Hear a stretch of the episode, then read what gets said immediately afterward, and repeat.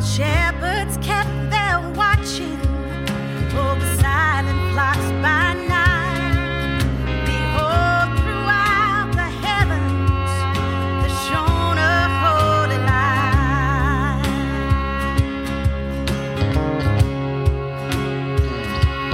light. The shepherds feared and trembled when lo,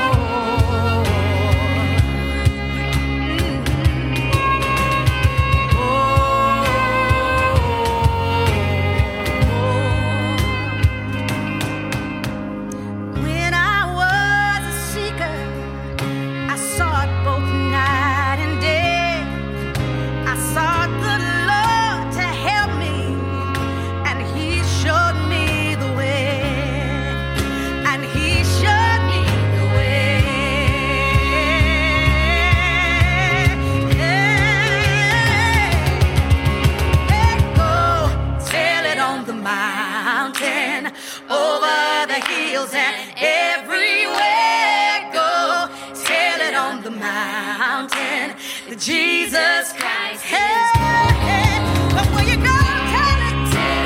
Oh, well, I heals and everywhere. Hey, go tell it on the mountain that Jesus Christ is born.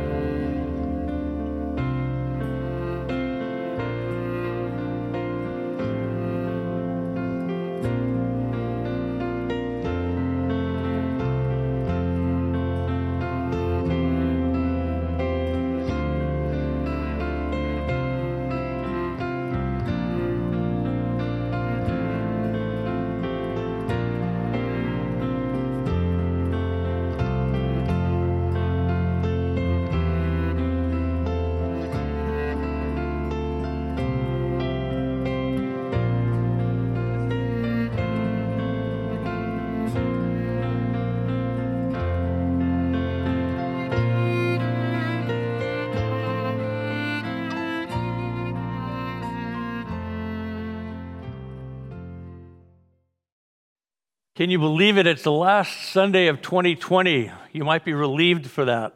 You might be shocked at how fast the year went by. We are wrapping up a series, The Gospel of Jesus. And we're asking the question. Actually, not asking any questions anymore. We were giving answers today. And this is it. The gospel equips us to see life better. We've been asking, what is the gospel? And we've been giving all kinds of descriptions and definitions of the gospel, describing it and defining it as comprehensively as possible. And ultimately, as we finish this year and look ahead to the next, we understand that the gospel equips us to see life better. So that's where we're going.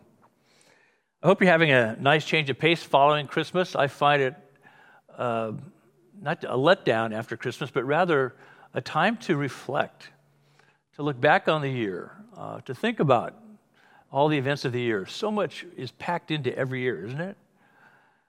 And then I like to think about what's coming up and what the next year will be like, the continuity between this year and next. What was the year like for you? What was your experience of 2020? Perhaps you're saying, don't get me started. I am so ready to move on. I can probably answer it this way. What was the year like for you? Probably like no other, thankfully, like no other. In some ways, like every other, but in some big ways, like no other. Not to be repeated, hopefully. This time last year, we hadn't heard of COVID-19. Does it seem like there's ever been not a time you've had to deal with COVID-19? No. It's only in this year, 2020. A year, just to think, a year ago, we had no idea what COVID-19 was. And most people in January and February still didn't really have a clue that COVID-19 would be what it is. And then we've learned to cope in new ways this year. And the coping mechanisms, the coping skills that we've developed are going to allow us to transition into a new year. Vaccines and other kinds of treatments becoming available. There's some things we're going to take with us to cope with life and to do life based on what we've experienced this year. The new normal is going to include a lot of what we've experienced and internalized and tested out this year. But that's always the case in life. Every age, every stage, every phase not just allows us, but forces us to come to terms with, well, I can repeat that, but why wouldn't I just build on that? Moving from first grade to second grade, or I should say from preschool to kindergarten, kindergarten to grade school, from grade school to junior high to middle school to high school to often, for many people, college or graduate school. These are the ages and stages and changes we constantly build on. A newlywed versus a couple celebrating 30 years of marriage or 50 years of marriage would say, we have learned so much that we've used to build on. Just when you think that child that you understand so well is, you finally got it figured out, they have a birthday and they enter a new phase. And if somebody has said, it's just a phase, so don't waste it. Take everything you've learned previously and apply it to understanding this phase, this age, this stage. And so reflection and analysis requires some tools, some techniques. In this case, I'm going to say a mirror, a microscope, perhaps a scan to scan me, see what's in me. But for sure, a mirror and a microscope and some other tools. How did I handle the challenges of this year? That's looking in the mirror. I find, as you've probably read, Good to Great by Jim Collins, one of the wonderful organizational books out there. Great leaders start by looking in the mirror. They don't look out the window to blame somebody. They look in the mirror and they say, okay, what did I do? What did I do well? What could I have done better? What am I learning? One of the great capacities God has given us is the capacity to learn, to grow. So looking in the mirror isn't being infatuated with our own image. Not that experience of Narcissus who fell in love with his own image. We talk about narcissistic people. What we're saying is that they're not just selfish, but they're preoccupied with their own image, their own being. And when you say to a narcissist, you know, you should care about others. And they would say, you know, you're right. What others? But the mirror in this case is about saying, okay, let me look at me and see what I have learned, what I have done, what I could have done better, what I will do better. How did I handle the challenges of this year? Well, personally, overall, pretty well, I think, thank God. I'm so grateful to be part of a strong family, of my literal immediate family, an extended family, and then a strong church family. The support, encouragement from my family and this church family helped me get through a very challenging, difficult year. I have a new appreciation for the blessings and burdens of technology. Who knew you could spend so much time on Zoom? You need to. I love all the technological innovations that have allowed us to navigate this year. They've been super helpful to me. I certainly miss gathering in person and traveling freely. That was a grief and loss process this year. Wanting to be with people, and yet, I can't. Or at least I can't be with them in the way that I'm accustomed to being with them. I don't like masks, neither do you. I don't like wearing a visor shield, neither do you. But I've relied on the shield of faith and a face shield this year. Very helpful. By God's grace, I have so far avoided being infected with COVID. That could change any time, right? It's so easy to get this crazy, horrible disease, illness. Perhaps you've had it, and you've weathered that. Perhaps you've been grieving the loss of a loved one who died from their experience of COVID. I think about it this way as I look in the mirror. How was I tempted to give up or give in to fear and frustration? Fear and frustration can overwhelm us, right? The fear of what's going to happen, or maybe something bad is happening. Oh, no. Or the frustration of, it looked so good. What are we going to do about the wedding? What are we going to do about the whatever the issue was that was disrupted by this horrible year? Daily, weekly, monthly, and quarterly, we were tempted to give in, give up to fear and frustration, and yet we didn't. And if we did, we immediately got up and kept going. That's by God's grace. You might think, well, no, it's my sheer dogged endurance. You're right, certainly included that. But it was God's grace that allowed you to prevail and to endure a very difficult year. And though I was tempted to find someone or something to blame, I didn't, mostly. I found it helpful to name and express my feelings, my fears, and my frustrations. By naming them, they no longer controlled me in the same way. By naming them, I was able to navigate through them or confront them and overcome them. By naming them, I was able to ask for help. Get help. God listens and understands and doesn't judge us in our weaknesses.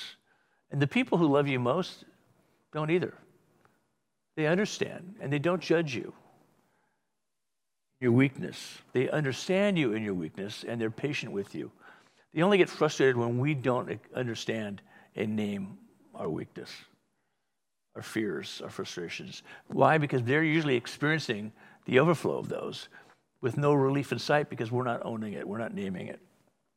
I found 1 Corinthians 10:13 to be a comforting promise for enduring and prevailing and persevering.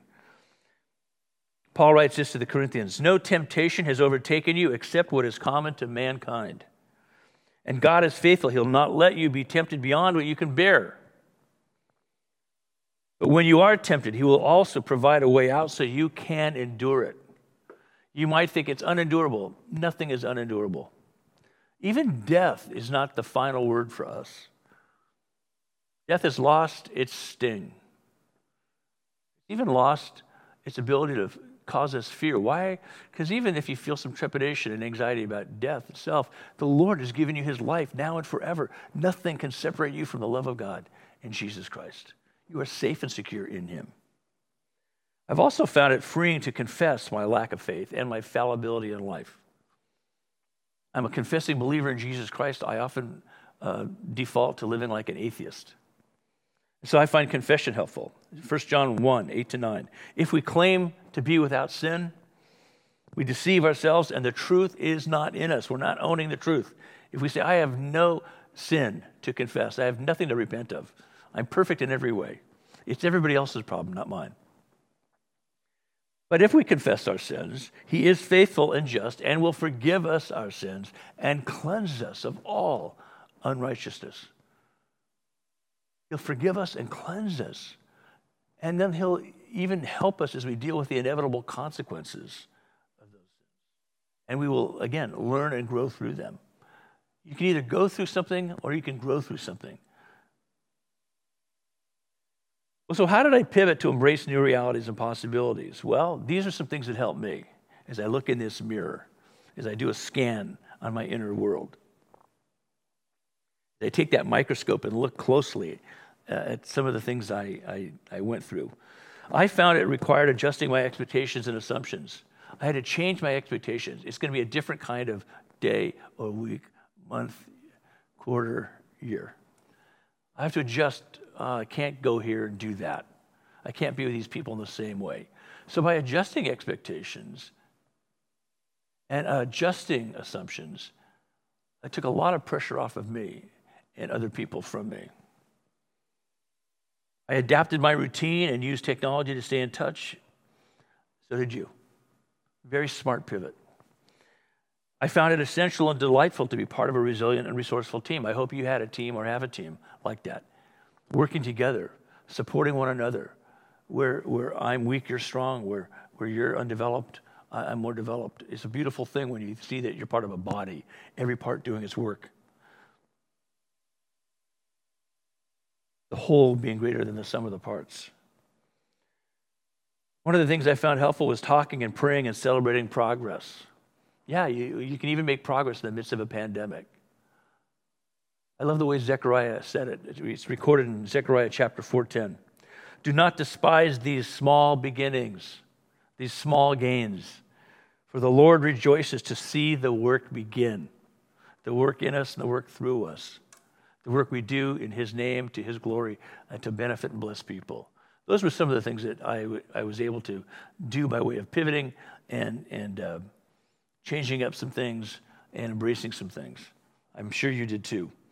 God met us all in 2020. We're still standing, celebrating His faithfulness. Now, looking ahead requires a window as well. I mean, a window, not a mirror, a window. Glasses, perhaps binoculars, maybe even a telescope. What's out there? As you're sitting here at the end of 2020 saying, okay, I'm going to celebrate New Year's.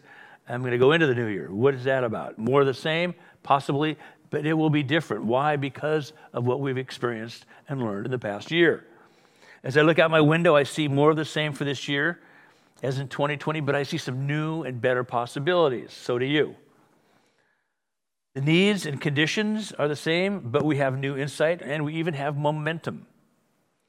As I look through my telescope, I see the Lord reigning on high over His creation. As far as I can possibly see, there's the Lord. It's His universe. It's His creation.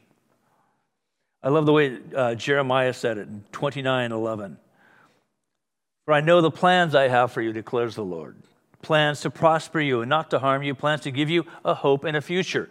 Now, taken out of context, it sounds like God's job is just to make life easy and pain-free.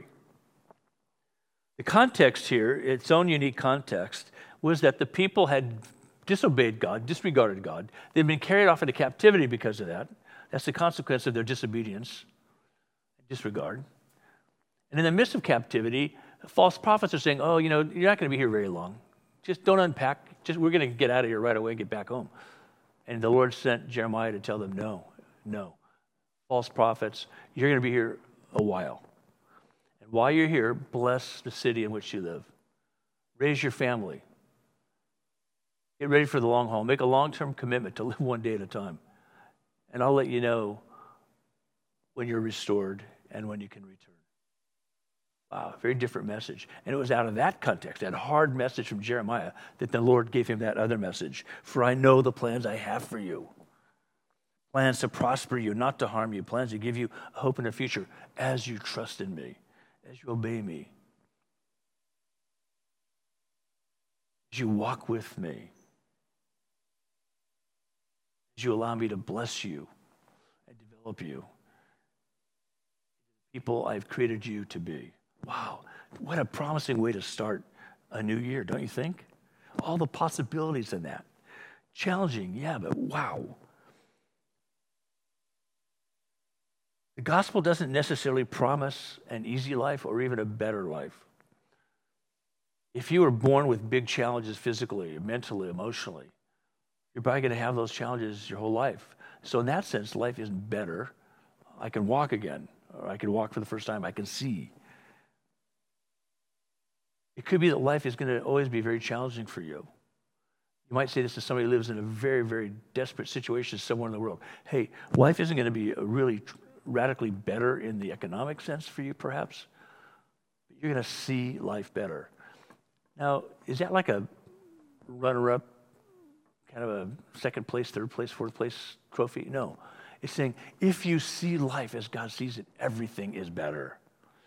Otherwise, we'll say, I want a better life materially. You might have a better life materially. You might have a miraculous turnaround in some aspect of your life. But most importantly is how you see your life. Because if you see the Lord in the midst of your life, that's better. I find Isaiah chapter 6, verses 1 to 8 very helpful. He describes the majesty of God who fills the whole earth with his glory. He's in the temple worshiping God. And he has this vision of God. And he's overwhelmed by the vision because he realizes God is so awesome and mighty, and I am not. And so he says this, "Woe to me," I cried. "I am ruined, for I am a man of unclean lips. And I live among a people of unclean lips, and my eyes have seen the King. I'm undone. The Lord Almighty." Then one of the seraphim flew to me with a live coal in his hand, one of these heavenly creatures waiting on, attending to the Lord. With this live coal in his hand, which he had taken with tongs from the altar, with it he touched my mouth and said, "See, this has touched your lips. Your guilt is taken away and your sin is atoned for." Then I heard the voice of the Lord saying, "Whom shall I send, and who will go for us?" And I said, "Here I am, send me." Well, what changed? From woe is me to send me. Hineni, I love that. Here I am. It was the Lord. It was the Lord. Everything changed. He saw everything differently because he saw the Lord. I see the Lord seated on the throne in glory. And what is the response to that, the refrain to that? Holy, holy, holy. Isaiah's book reveals that God would ultimately send a Savior. That's the good news. Jesus calls us to follow him and minister in his name in that good news, through which we see everything differently. You might be lying in the gutter, but you're looking at the stars. Here I am, send me.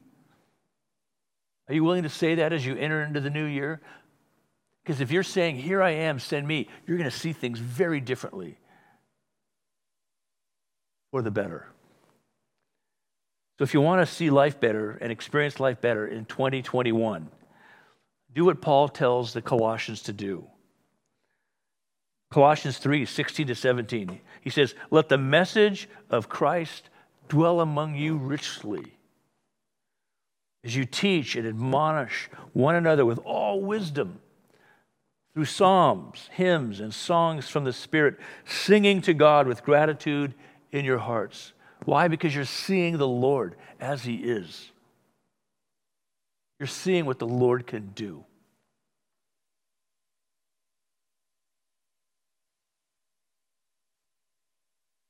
"And whatever you do," Paul writes, "whether in word or deed, do it all in the name of the Lord Jesus, giving thanks to God the Father through him."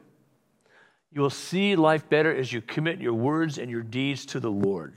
Perhaps you're already doing that. Keep doing that. Find fresh ways to express yourself. If you haven't been doing that, if you've been overwhelmed with fear and frustration, if you've been stuck in 2020, let it go. Let it go. And walk into 2021 with the Lord. And say, "Lord, my words and my deeds, I want them to reflect you." And he will. And you'll go from "woe is me" to "here I am, send me." I love that. I hope that's true for me and you. Why do I say hope? Because we get to make a choice. I hope you choose the Lord in 2021. If you choose the Lord in 2021, it'll be an awesome year. So Lord Jesus, we pray that through your Holy Spirit in us, the power you give us, the gift of a will to make a decision and a choice, that we will choose you in 2021. So we commit ourselves to you as we finish one year and move into the next. And we pray this in Jesus' most holy name. Amen. So now may the Lord bless you and keep you. That's what he wants to do. May the Lord make his face to shine upon you. He wants you to experience his glory and reflect it as well. May the Lord give you everything you need to let 2020 go and only bring forward what you've learned, to allow you to move into 2021 with the confidence that God is at work in and through you, in your words and in your deeds, both now and forevermore. In the name of the Father, and of the Son, and of the Holy Spirit. Amen.